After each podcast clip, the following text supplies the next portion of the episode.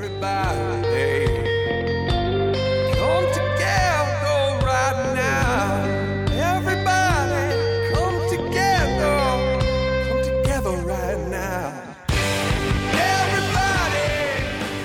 If you like sports talk with absolutely no sports talk, welcome to a very special Super Bowl edition of the Just Not Sports podcast. This is the show where a couple guys who work in sports talk to the people who play and cover sports about anything they like, just not sports.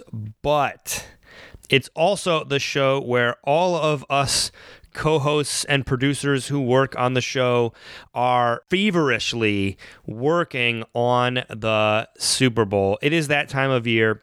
We're coming to you in the throes, in the midst of Super Bowl week, which is uh, uh, obviously one of the most stressful times of the year for those of us who work in sports. And as you know, we work across media, marketing, advertising, PR, video production.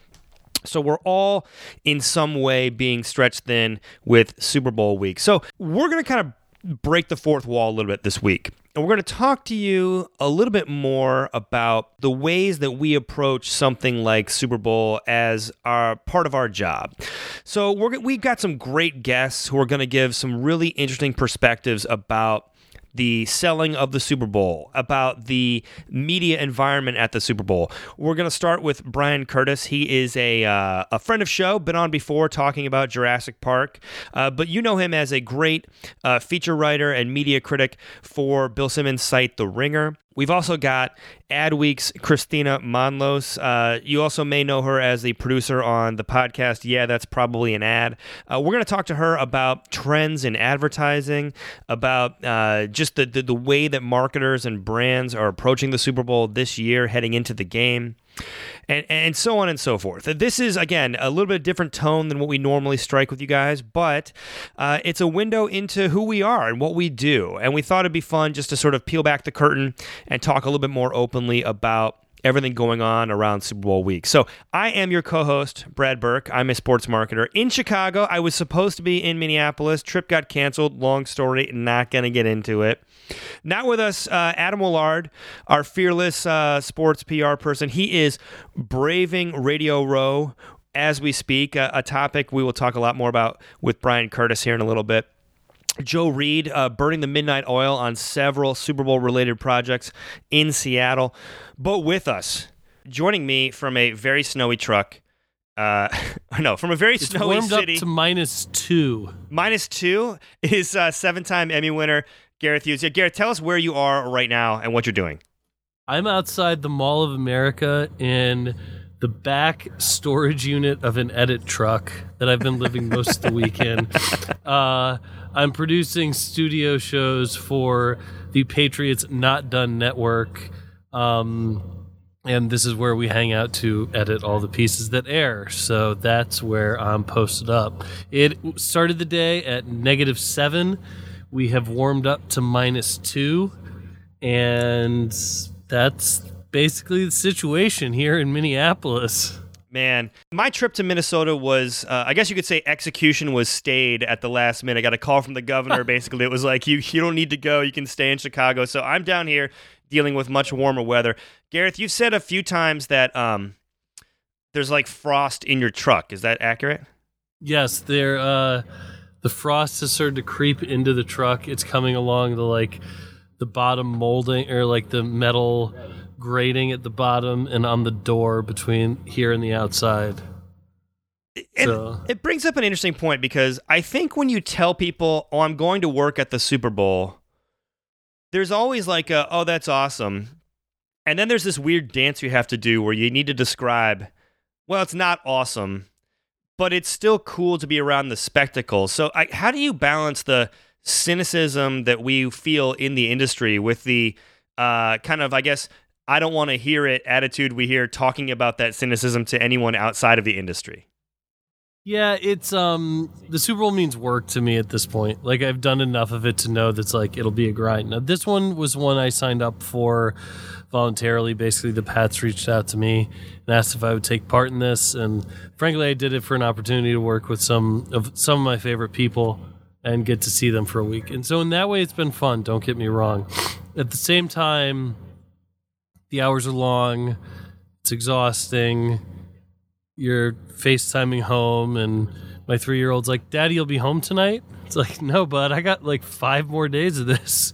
Uh, and the the other part of it too is like everything I've always done has had so much to do with broadcast and production that this, my view of the Super Bowl is this it's where I'm standing right now and it's just it's the Super Bowl looks like the in, inside of a broadcast truck. And that's just sort of basically it. So I've never made it to a Super Bowl party. Yeah. So Gareth, what's the what's the vibe like from the media and the folks working on the ground? I think we've we've laughed over the years about how um, they get miserable and they get loud about it. Uh, when the Super Bowl is in a cold weather city or in a smaller city, so it's been the kind of a mix of the two. Because not only do you have, it's kind of a perfect storm. Because not only do you have really cold weather and snow, you've got things spread out across the Twin Cities and you've got sort of relatively small uh, non-party centric cities versus like you know Miami or or New Orleans. So what what's the overall Yeah. mood like from your perspective on the ground? So first of all, New Orleans is the best city for a Super Bowl. That's a blast. That's it's perfectly laid out, and you can walk from your hotels to the stadium. I don't want to have to drive a lot, like cities like Phoenix or um, Dallas. Some of the more spread out urban centers as opposed to cities. You're looking like a 40 minute drive, almost no matter what you do, to get from the stadium to your hotel. So in this way, it's pretty good. We're eight minutes from our hotel to the Mall of America, where where the the radio row is taking place. So in that way, it's really convenient, and I can't knock Minneapolis. This is my first cold weather city Super Bowl. This is insane. Like there's, it, it- it's just there's, it's so much less fun. Um, the prevailing attitude. Look, you work so much at Super Bowl that you everyone gets bitchy, but as it goes along, you know, there's a camaraderie to be found in that. There's a miserableness that comes from the cold here that's just so demoralizing. And so, and I've never experienced that before. The Super Bowls I've done are Phoenix, uh, New Orleans, Miami, and San Francisco. So this is a whole different ball of wax. You don't really, uh, it's funny when you look back on it. I worked Super Bowl 50, and that was such a big deal internally, like 50, like round number, golden anniversary. But it's funny, I think you really only remember the games that are good. You know, like the most important, like everyone will remember the Super Bowl 42. It's not a real, it's not a special number, but the game was epic and memorable. And so that's to me what ultimately stands out. Like it's, it's a larger part of what I've always said about working in sports. Like you can do all this great stuff around the games, around whatever.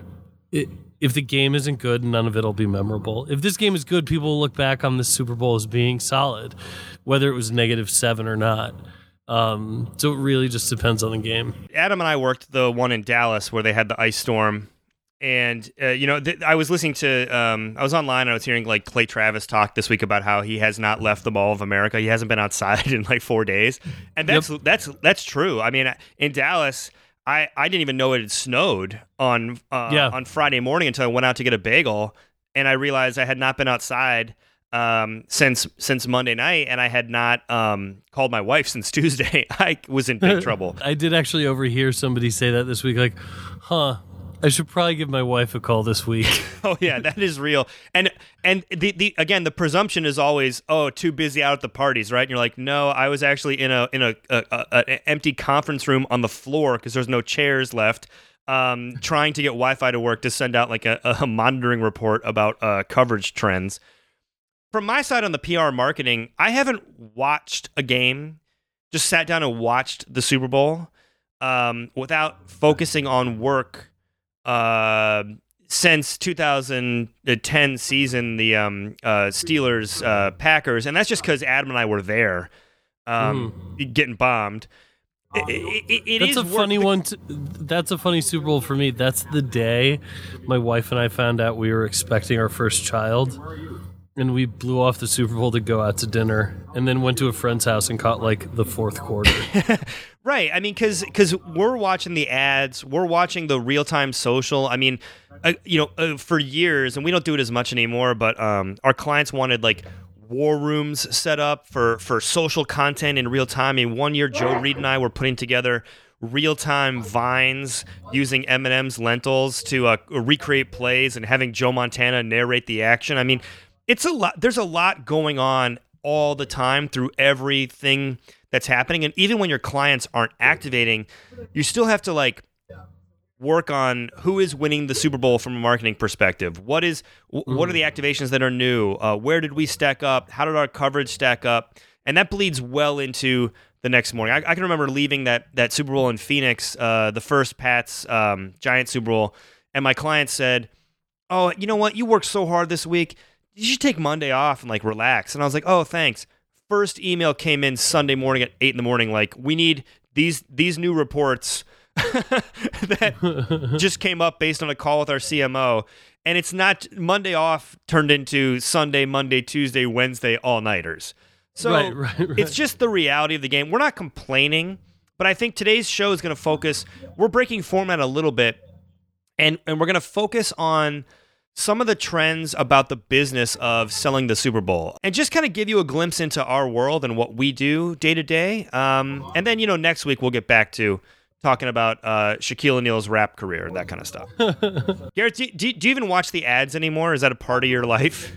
Well, this is what bothers me. Like, I hate that all the ads come out before the Super Bowl now. Because then, why are you watching the Super Bowl?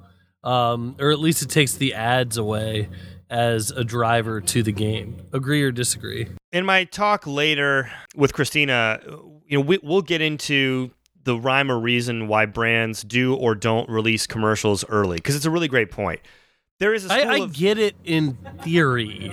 well, no, but but there. Look, you're paying five million dollars for the commercial.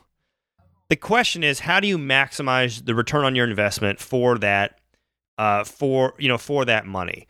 Now, the brands who end up in the top two to three commercials of the game, who win the ad meter, they're going to be all over Today's Show, CNBC, uh, everybody's uh, rankings of the commercials the next morning, and that'll be an enormous bounce. And that right there, I think, justifies the expense even beyond the 110 million people, 100 million people that are going to watch the game.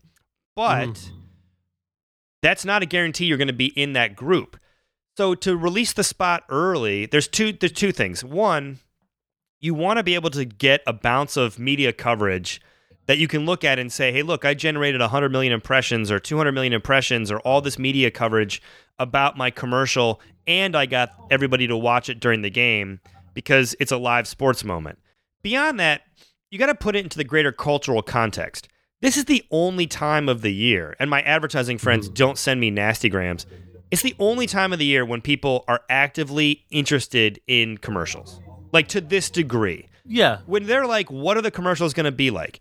Every other part of the year, people are just hitting the X to like knock them out of their feed or skipping forward or whatever, or running into a good one by accident because it's funny or it's interesting or it's it's compelling. This is the only time when I can call up the Today Show and say, I got a commercial for this client or this client, and they say, Great, let's let's have a conversation about it. So That's interesting. it, it, it, it is a it is a delicate dance. I guess the adversarial relationship between marketing and media. They need each other, but they don't want each other, but they desperately need each other. And all year long, there's this push pull of how much branding will we allow into this interview, or um, what media do we want to use to break this story versus paying for the coverage. And this is the only time of year where that kind of drops, and everyone says, all right, let's talk about your brand. And uh, if it's good enough, we'll put it on the air. And if it's not, uh, go back to the drawing board or come up with something gimmicky. It's it's a different dynamic. Yeah, no, I like that you talked about that adversarial relationship and that for the this is the one moment where you could like get the star director of a commercial sitting on the set of the Today Show. Um, for annoying corpo jargon, I heard the word spontent for the first time this week. Oh. Um, yeah, I know, dude. That is that is a good one. what was the context?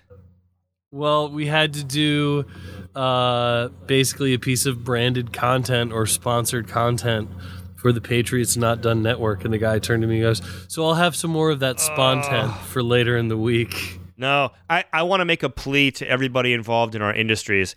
Let's not make this a thing. Let's I- just not I do mean-. Yeah, no, no. It, you know, it was so funny to go up to. I mean, basically, Radio Row this week is on a food court, is in a food court, and so like everywhere you turn, there's somebody sitting down, recording a podcast interview, recording a podcast, recording a stand up for TV, like.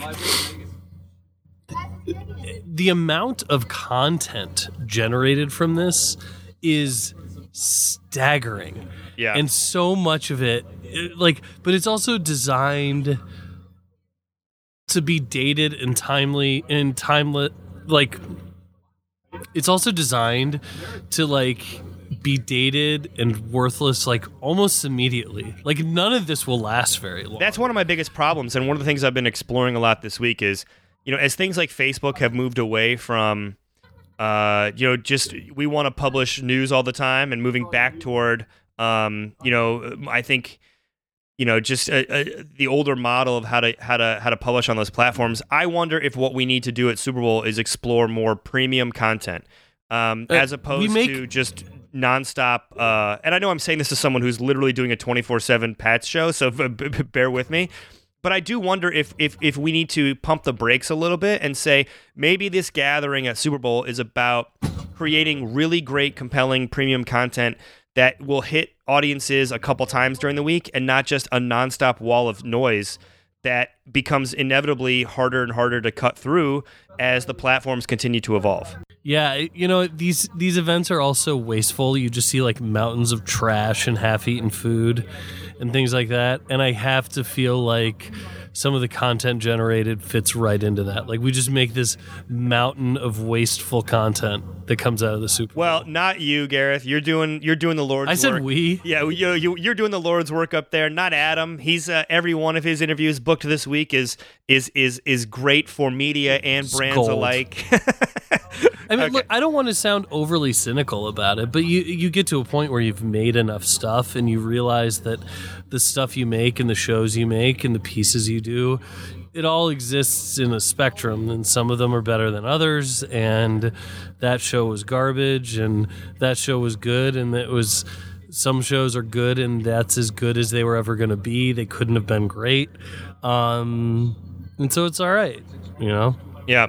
Okay. Well, like I said, different lens from us this week. Uh, we'll be back with our full crew next week for you. Um, but we wanted to give you a little bit of an inside look at the things we think about on the uh, media side, the marketing side, the branding side, the business of the Super Bowl. I mentioned our guests off the top. Right now, we're going to go to an interview that I did with Bryan Curtis from The Ringer. Um, he's one of my favorite writers who covers sports. Really love his media criticism that he's done on a variety of outlets uh, associated with The Ringer, several podcasts, uh, lots of uh, in-depth pieces and, and, and, and work that he's done.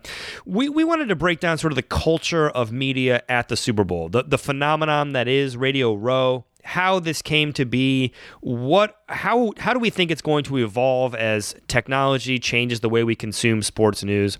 And then afterwards we've got a really fun interview i was able to do with adweek senior editor kristina monllos. She is someone who is kind of uh, talking openly about the way that they cover the advertising of the Super Bowl, which we all know is a, is a is a special phenomenon in the marketing world. And I get a chance to talk to her about the trends this year that she saw heading into the game. What are the ways that advertising is or isn't responding to the uh, cultural moment that we're currently in, the politicization of the NFL, the response to the Trump administration?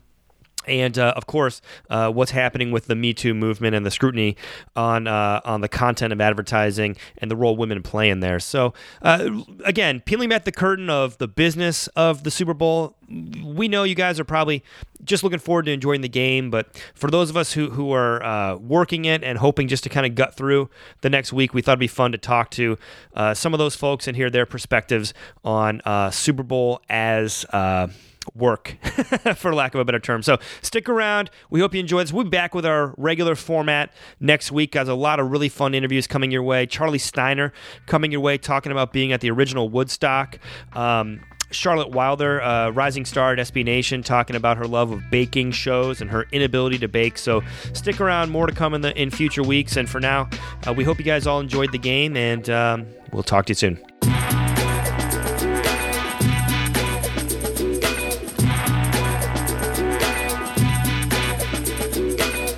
One of my favorite pastimes is making fun of media complaining about the Super Bowl city. So from from your vantage point, how much fun has it been to see people coming from Philadelphia and Boston and other northern cities suddenly complaining about uh, Minnesota like it's uh, you know like they're in Siberia in a work camp? Oh, it's amazing, right? The big thing is to be and take a little picture of the weather on your iPhone, right? Oh yeah, and say, you know, it, it was minus seven last night. It's amazing. I saw one tweet too last night where somebody was comparing it to the weather in Antarctica. You know, they took the double screenshot. oh yeah. because they didn't note that it was summer summer in Antarctica. That's a little weird, bit of a weird compare. Uh, it's it's perfect, and to me, it's sort of it is all of a piece with the complaint about your flight to the Super Bowl, right? And then you complain about the weather at the Super Bowl, and then finally, if everything holds, you complain about the Wi-Fi at Super Bowl. That's kind of the third step. Oh yeah, and the and the uh, and the food in the press box, right? The the the this the picture of like the half-eaten potatoes that look sloppy under the yellow light. Yeah. Exactly, exactly. I love sports matters. right. Well, speaking of which, I, I really wanted to break down sort of the culture of media on site because I I say culture very intentionally because it's a completely different animal than the way I think media, uh, sport and sports media operate the rest of the year in so many ways. Uh, I guess how much time have you actually spent around the Super Bowl? And if I just asked you to describe, you know, what Super Bowl media is like uh, to the average person, like what what would you even do to to capture what it's like to be there? I was there the whole week that the Patriots played the Seahawks, and you know did every went through all the rites of passage, right? And I'd say to capture it, there are approximately a billion people there, and about three percent of the people are kind of really working, right? Trying to hustle out stories, and they're Right. they're you know they've got something, they've got an angle, and they're trying to get some good quotes from players and stuff like that. Then you've got like another maybe 50% of people that are just doing like bits, right? There's a guy who's wearing a barrel at Media Day, you know, who's asking gag questions to players at Media Day. They're just there in this kind of jokey way. There's another 25% of people that are just, no, these aren't going to add up to 100, by the way, but just that kind of go and are sent by their radio station or newspaper and they just don't care. You know, they're just kind of like, ah, you know, I'm going to ask a question to Bill Belichick and, and just really hang out, right? I'm not going to bring Right. anything at all, but I'm going to be kind of my guy on site. And then there's just, you know, and then there's tons of foreign press and stuff like that that's just kind of running around. So it's weird, you know, it's, it's, it's a massive humanity, but if you, you're interested in media, you're not really sure what a lot of the people are doing. I guess that's how I'd put it. I can recall very fondly uh, Dr. Z from Sports Illustrated years ago getting so fed up at Media Day with what a circus it was that he asked one of the players, you know, like, hey, when you're in your XY formation and you're running at motion, and the guy, the players looked at him and said, what are you, a coach? And like didn't even respond after that. But I think media. so I mean, there was that time when it, when it was like, oh, media day has become a circus, but the rest of the week was normal. Now I feel like we've we've conceded the ground to say whatever's happening is just happening. If you look over here and it's and it's Mike the Situation from Jersey Shore doing an interview with a player on a roller coaster in Mall of America, no one seems fazed. So do you get a better do you get a good sense for when maybe it was a generational thing, but like when people just sort of embraced the unusual around Super Bowl because I, I don't really see anybody complaining about the nature of content the way they might have done 10 years ago. Yeah, I actually looked this up one time and saw that the first self-conscious gag pieces about Media Day were more than 25 years old. Wow. Right. So we've been doing that for a really, really long time. Actually, maybe maybe 30 years old. And it was uh, somebody from the New York Times walking around asking the players, if you were a tree, what kind of tree would you be? um, and then I, no joke. Anyway, then it, and I think there's a couple stages, right? Like the year I was there was, I think, the first year they sold tickets to the public to watch media day. Mm-hmm. The opening night or whatever. in a basketball arena. Yeah, in a basketball arena, watching us interview the players. They couldn't even hear anything. I mean, you're just like imagine watching a journalist work from like you know a hundred feet away. That was a really weird one. But I also think just like the obvious answer here is social media, right? Because all of a sudden you can just you know it's just pure content. Right. I mean, you walk around. Oh, look at this funny guy. Oh, look at this silly guy interviewing. Hey, here's a player. Here's somebody wearing a weird jersey. Right.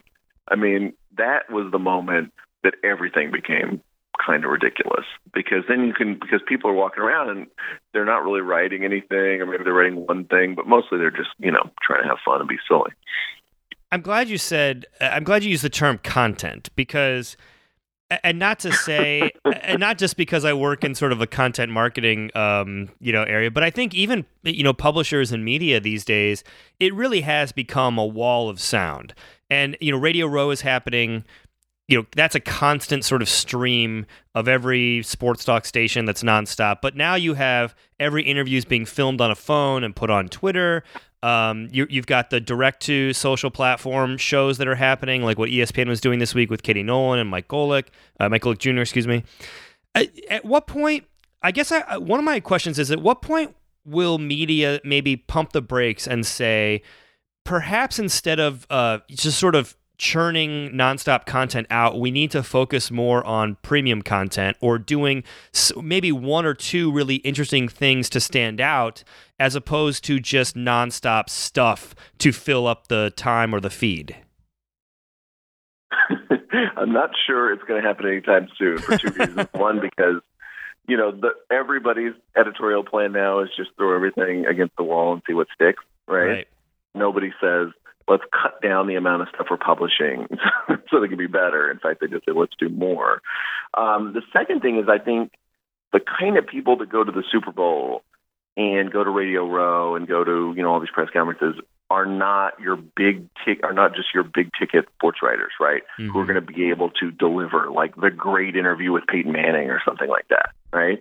It's people. Somebody explained this to me once. A lot of radio stations that don't, you know, as a normal rule, Monday to Friday get fantastic guests. But all of a sudden they're on Radio Row, and when you're bringing NFL Hall of Famers and all these other people, and even if they have to, you know, mention the ad for low T centers or whatever they're doing, you know, as part of the exchange for the interview, they'll take it because that's a better level guest than they're going to get normally. Uh, and they'll take a bunch of them, right? Take anybody that comes down Radio Row. So I sort of think that's the plan for the time being, and it's going to take some major structural changes in journalism uh, for that to change at all. Yeah, and Radio Row is such a strange sort of meat grinder, I guess you could say, where you've got you know you've got athletes coming through, um, you've got uh, athletes coming through to do branded, uh, you know, branded stories. You've got um, celebrities that kind of filter in throughout the week, and just random stuff happening all the time. Um, why why do you think this is? A, why do you think this exists at Super Bowl, but has not really found another? I, I mean, unless I'm wrong, I, I look at like NBA All Star Game or some of the other places where a lot of media converge, but they don't do this, where they just sort of set up shop in the same area and create this circus. Do, do you have any read on on why this culture has persisted, other than just the obvious answer of there's a week to fill in this city, and so that's this is makes logistical sense. Yeah, I mean, I I think that's it, and I think because you just have the largest single concentration of people imaginable, right? And you also have not only you know basically every domestic sports radio station writer, et cetera, but you also have a lot of international stuff that's even more well represented than it would be anywhere except like the Olympics. Right. Also, I think probably just the way the Super Bowl works, right, is that you just have you have one game, and until then you have lots of interest in the Super Bowl, but absolutely nothing happening except Bill Belichick kind of snarling at reporters. So you know, you just have this week where you can do stuff. I'm amazed at some of the people. By the way, they drag down Radio Row. It's always like, just, you know, here's a swimmer, okay, you know, and it's not Michael Phelps, right? It's a swimmer you've never heard of, you know. Right. Here's here's a swimmer that's going to do interviews, and I'm kind of like, who is interviewing this person? And also, you know, who, what was the publicist plan that said, you know what, we're going to take you to we're going to take you to the Super Bowl. That that's where you know we're going to get you some hits, and it's going to be at the Super Bowl. This year. I'm kind of wonder if that actually works or not. Well, as someone who's dragged everyone from Peyton Manning to Rob Schneider through Radio Row over the years, I I can for various clients. That's pretty much the range right there. yeah, it? it really is. Uh, I, you know, Mia Hamm one one year. I mean, yeah, I, I think it, a lot of times it, it boils down to, um, like you said, publicists or brands, um, really trying to get it. And and that brings me to a question about the, the convergence of marketing and media because all year long you have this very awkward dance where media doesn't want to do too much branded content without getting paid for it and yet uh, you know marketers are always going to offer them and dangle various opportunities hoping to get earned media placements and organic mentions on the air but at Super Bowl, I feel like all the rules go away and everyone's just hawking everything and no one really questions it. You're someone who I think has a very analytical mind about the way that that uh, editorial values kind of permeate permeate media. What do you think about just how product centric all the media is around Super Bowl? Or should we not be surprised given this is the one time of year that interest in advertising is embraced by virtually everyone in America? Yeah, I think something interesting happened, which is we all, meaning uh, media people who purport to have the values you mentioned, uh, went from complaining about the commercialism of the Super Bowl to participating in the commercialism of the Super Right. Bowl. Right. I mean, part of part of this is going to be inevitable because just by showing up and even doing a good job, and you know, you know, trying to write good articles and do great radio segments and do the kind of quality things uh, we'd like to do, we're promoting the game. Right, that is what we are doing. Whether we want to be there, whether we want to be or not, we are promoting the game. Anybody who listens to us is going to have even more reason to get excited about the Super Bowl. But I think you do cross this Rubicon where you're all of a sudden you're saying, "Oh, you know, I'm going to, you know, you want to come on and plug your, uh, you know, egg science water or whatever it is, and and also do an interview." And and I just think that's that's the moment where it becomes, "What are you doing? You know, why why are you here?" Right. And are the people you're getting are they that exciting? You know, you mentioned like Peyton Manning and Mia Hamm. I mean that that's big time. I don't think I would. I don't think I personally would do you know some kind of product uh, placement exchange, but there you can understand, I guess, why somebody would do it. But that's not what we're talking about here, right? We're talking about some guy who started for the offensive line uh, on two of the four Bills Super Bowls. And he's here and he'd like to talk to you about his company he really believes in and and I'm sort of wondering what kind of deal is that what what are you getting to the folks back home and what are you giving up by you know essentially placing a native ad in the middle of your radio show Yeah, it's a good point, and I and I don't mean I don't mean to say it. I mean, look, as a marketer, I don't mean to say it to demonize my entire side of the of the business. I still think there's ways to do things that are more inherently uh, natural. That that it, partner brands should be partnering with athletes who have a genuine connection to them or or a long term relationship with them. Or are you doing something? Are you giving media an experience, bringing them along for the ride uh, in a way that feels natural. Um, I think when that happens, it's the sweet spot and that everybody wins. Um, but I, I would say that there's a lot of just um, easy easy ways to just get a quick placement, and that is just grab X person and walk them down the line and and um, you know just just but what what bothers me is when the media is like oh what are you hawking well that that to me is not an exchange that necessarily rings auth- or or screams authenticity to the people listening. So I, I guess I say this not to demonize it, but almost like the the masked magician who reveals the secrets to say let's all everyone elevate our game to make this better. right, and then you know, we often I hear I hear the segments where you say, you know, where somebody it's clear the host don't even know who the person is, right? right. Or scanning football reference to try to or Wikipedia to try to figure out who they're interviewing in like in real time.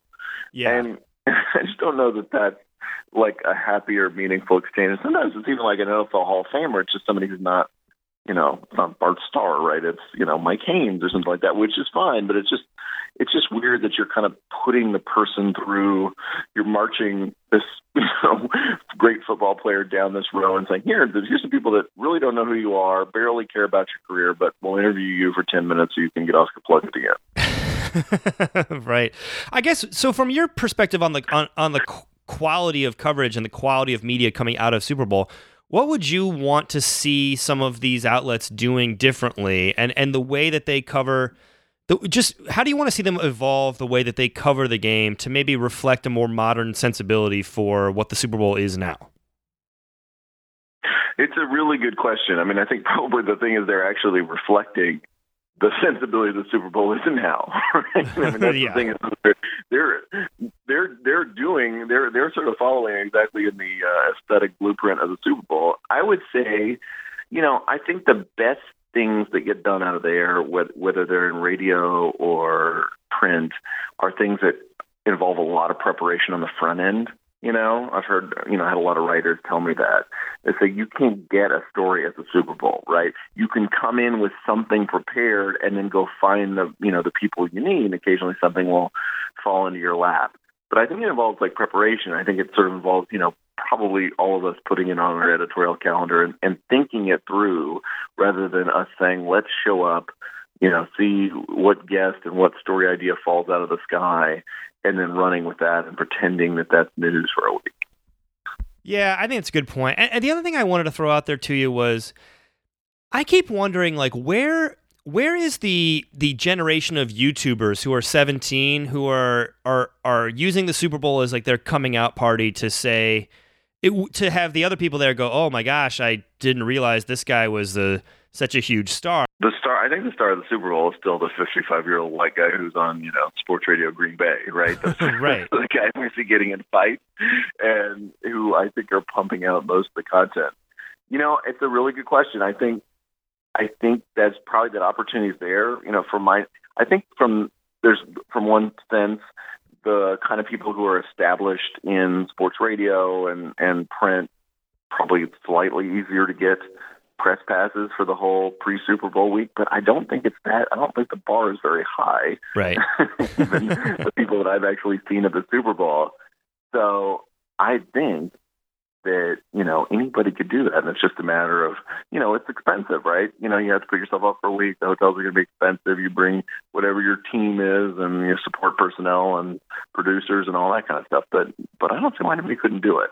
Right. Um, I think sports are probably press boxes are a little more exclusive in sports than they might be in other places. But we're talking about Super Bowl week. Everybody's invited. Anybody is invited. Anybody can come. So uh, I think that's probably the next frontier. Let me throw one idea to close here. Let me throw one idea at you and, and get your reaction to it. Because for all of the talk and the and the obsession we have over the midday kind of ESPN Fox uh, content wars, ratings on those shows uh, have been in decline across the board. And it makes me wonder about the overall health of that category of content as people switch away from streaming and focus more of their attention just on a handful of big live moments that are on ESPN. I was wondering whether it's time for the networks to treat Super Bowl week as true sort of stunt programming. Like, could you ever see a day where ESPN and Fox say, look, both First Take and the new Bayless show are hurting in the ratings. What if we combined them for this week and just try to get everybody watching to see what happens and see if we just make ourselves relevant again. As a viewer, I love the idea because it sounds like professional wrestling or something. Right. You know, you're getting two two warring companies to come together for a day. Um, I think I think in terms of the Super Bowl, I think it's probably the week when anybody's paying attention anyway. You know, so it's probably yeah. that, that probably wouldn't happen then. But you know, I think the dirty secret of those a lot of those daytime shows is whatever the ratings are, they're so incredibly cheap to produce. Right? You have so you know your talent budget. You pay those guys well in a lot of cases, but your talent budget is really small. Your production budget is really small, and all of a sudden you have these, you know, you have these really stripped down things, and you don't have to rate that highly, right? And I think you know when what you're talking about, which is sort of a viewer's dream of you know Skip and Stephen A. reuniting, you know, with you know soaring music in the background, um, would be amazing. But it's like I don't think the I don't think those networks are quite to the desperation point of that yet. Yeah. You know, I think they're still making money on their own terms, right? ESPN's not losing money. So you'd really have to be in, in dire financial straits for something like that to happen. Fascinating idea, though. Brad, I, I really appreciate you joining, especially from Australia. Uh, do you have any? Is there anything you want to? Uh, I look. I'm. I'm like, hey, what do you want to plug? but is there? I, are there any big projects coming out on the on the ringer that you that you um that you want us to direct us to, or or, or should should we uh, should we just stay tuned? Yeah, I think stay tuned to the answer. But yeah, I'm gonna have some cool stuff coming out of Australia, in addition to all my other uh, sports media stuff.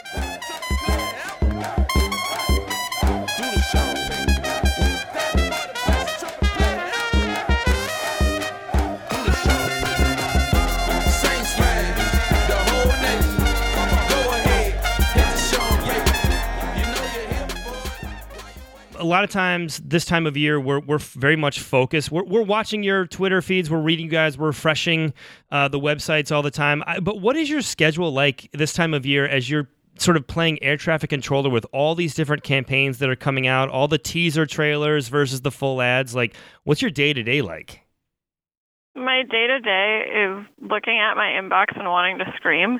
Um, no, I mean this is this is basically our busiest time of year. We're inundated with stuff, and even as we like have more reporters, it's impossible with this year where people have decided that they're not going to start releasing teasers early anymore, if at all, and Right. then you know it's just a lot more this week than usual.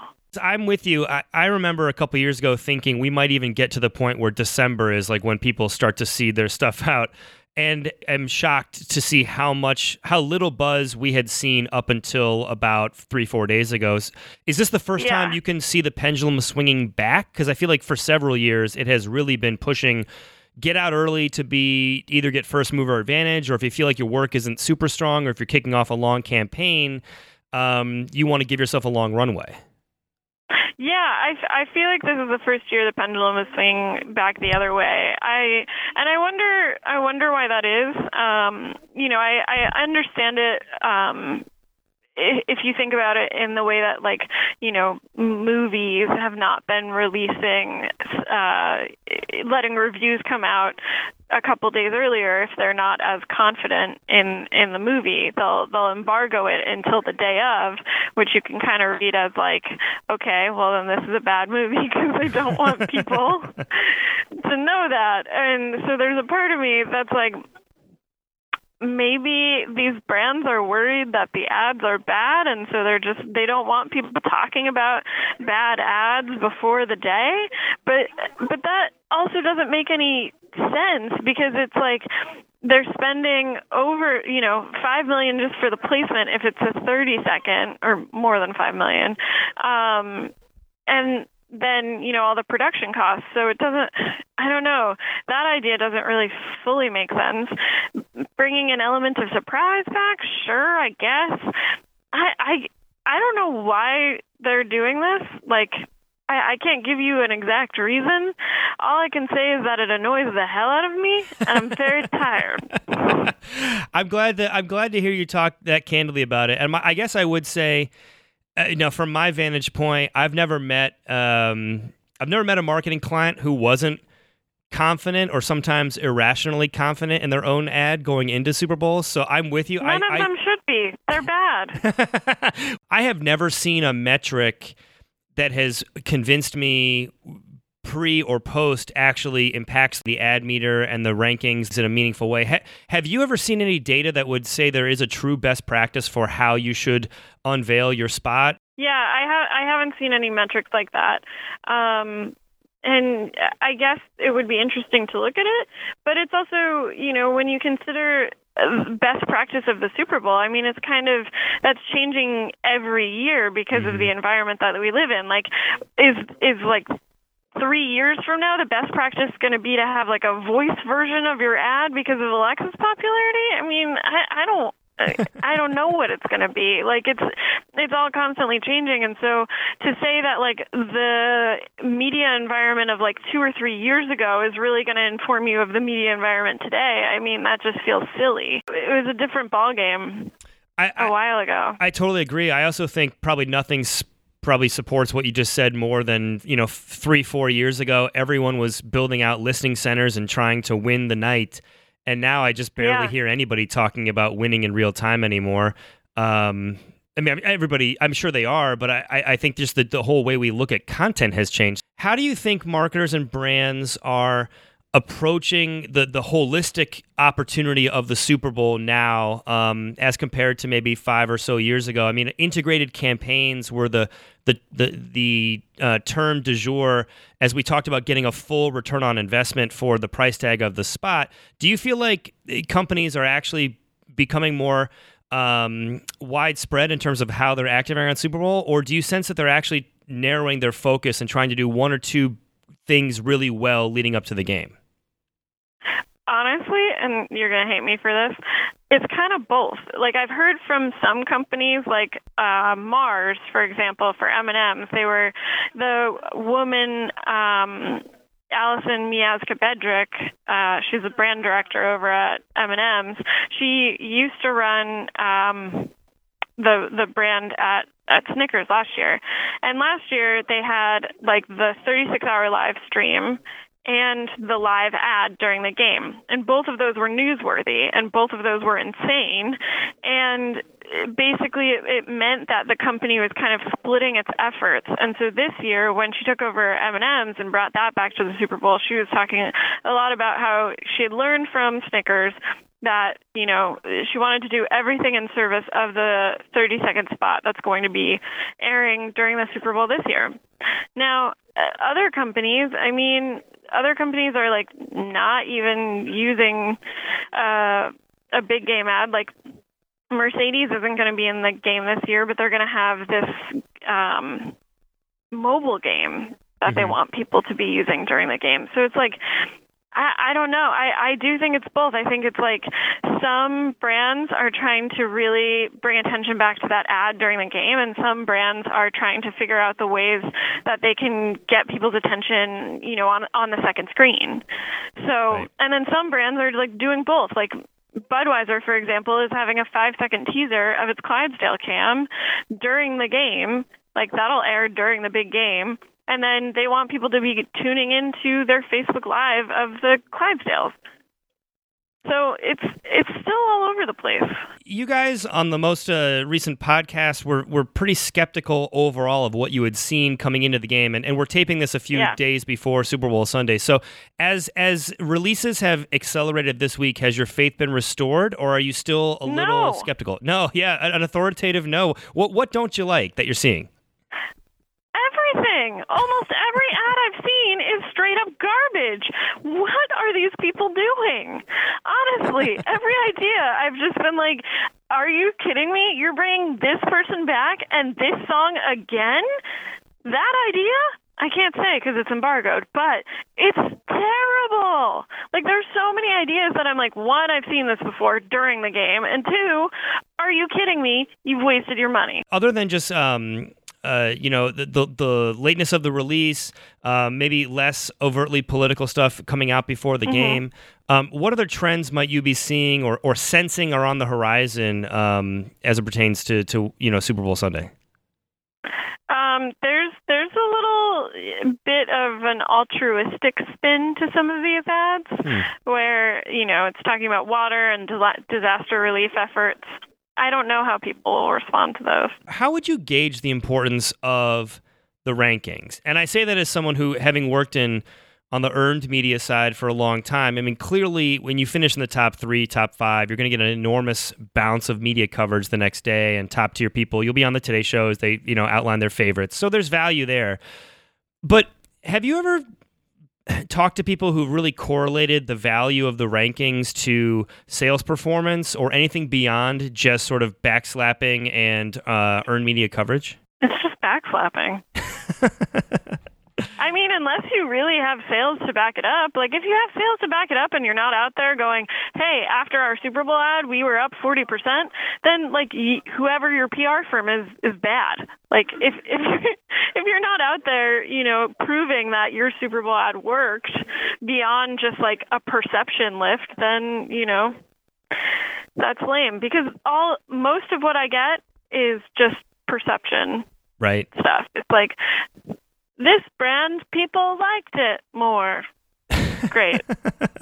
Cool. I've seen some coverage about in the wake of um, all the sexual harassment um, and assault issues and, and the Me Too movement that the the, scru- the scrutiny is coming down on the ad industry for the amount of quality roles they're servicing to uh, women actresses in the spots or the topics that they are um, handling uh, or the topics they are they are addressing that speak and how they speak to women. How would you rate the way that that that the uh, marketers have um, tried at least to foresee uh, their own behaviors, uh, you know, um, reacting to you know this obviously really important movement. I mean, the ad industry has the exact same problems. Like, Right. it, it, you know, um, there aren't nearly as many women in creative roles or leadership roles as there should be, and I think the creative reflects that. Obviously, and it's also just like yet again, it's not just an issue of casting, but it is an issue of casting. But it's also who is behind the scenes, who's coming up with the ideas, who's approving the ideas. Like obviously, morally, I have many issues with with the agency and brand world because these issues are bubbling up. I, I I don't accept the I don't accept the um, rationale that oh it's it's sports they're going to skew toward a male demographic because I mean I, you know numbers do support that the women watching the game you know, Women it's- watch it. yeah, it's very close to 50 50. ESPN, I was at the ESPNW conference um, about a year and a half ago, and uh, then President John Skipper was talking about how on, on a number of their big big ticket um, uh, games, you know, they're, they're up to 47% of women watching. And so, you know, I guess what do you think it's going to take for the industry to, again, not just try to solve the issue with casting, but to really think about all the different inputs um, that are needed to have a, a, a much more diverse representation uh, included in the way that they approach their branding. If I had an answer for that, I'd be trying to monetize it. That's totally fair. That is totally fair. Honestly, if That answer, do you think I'd be, still be doing this?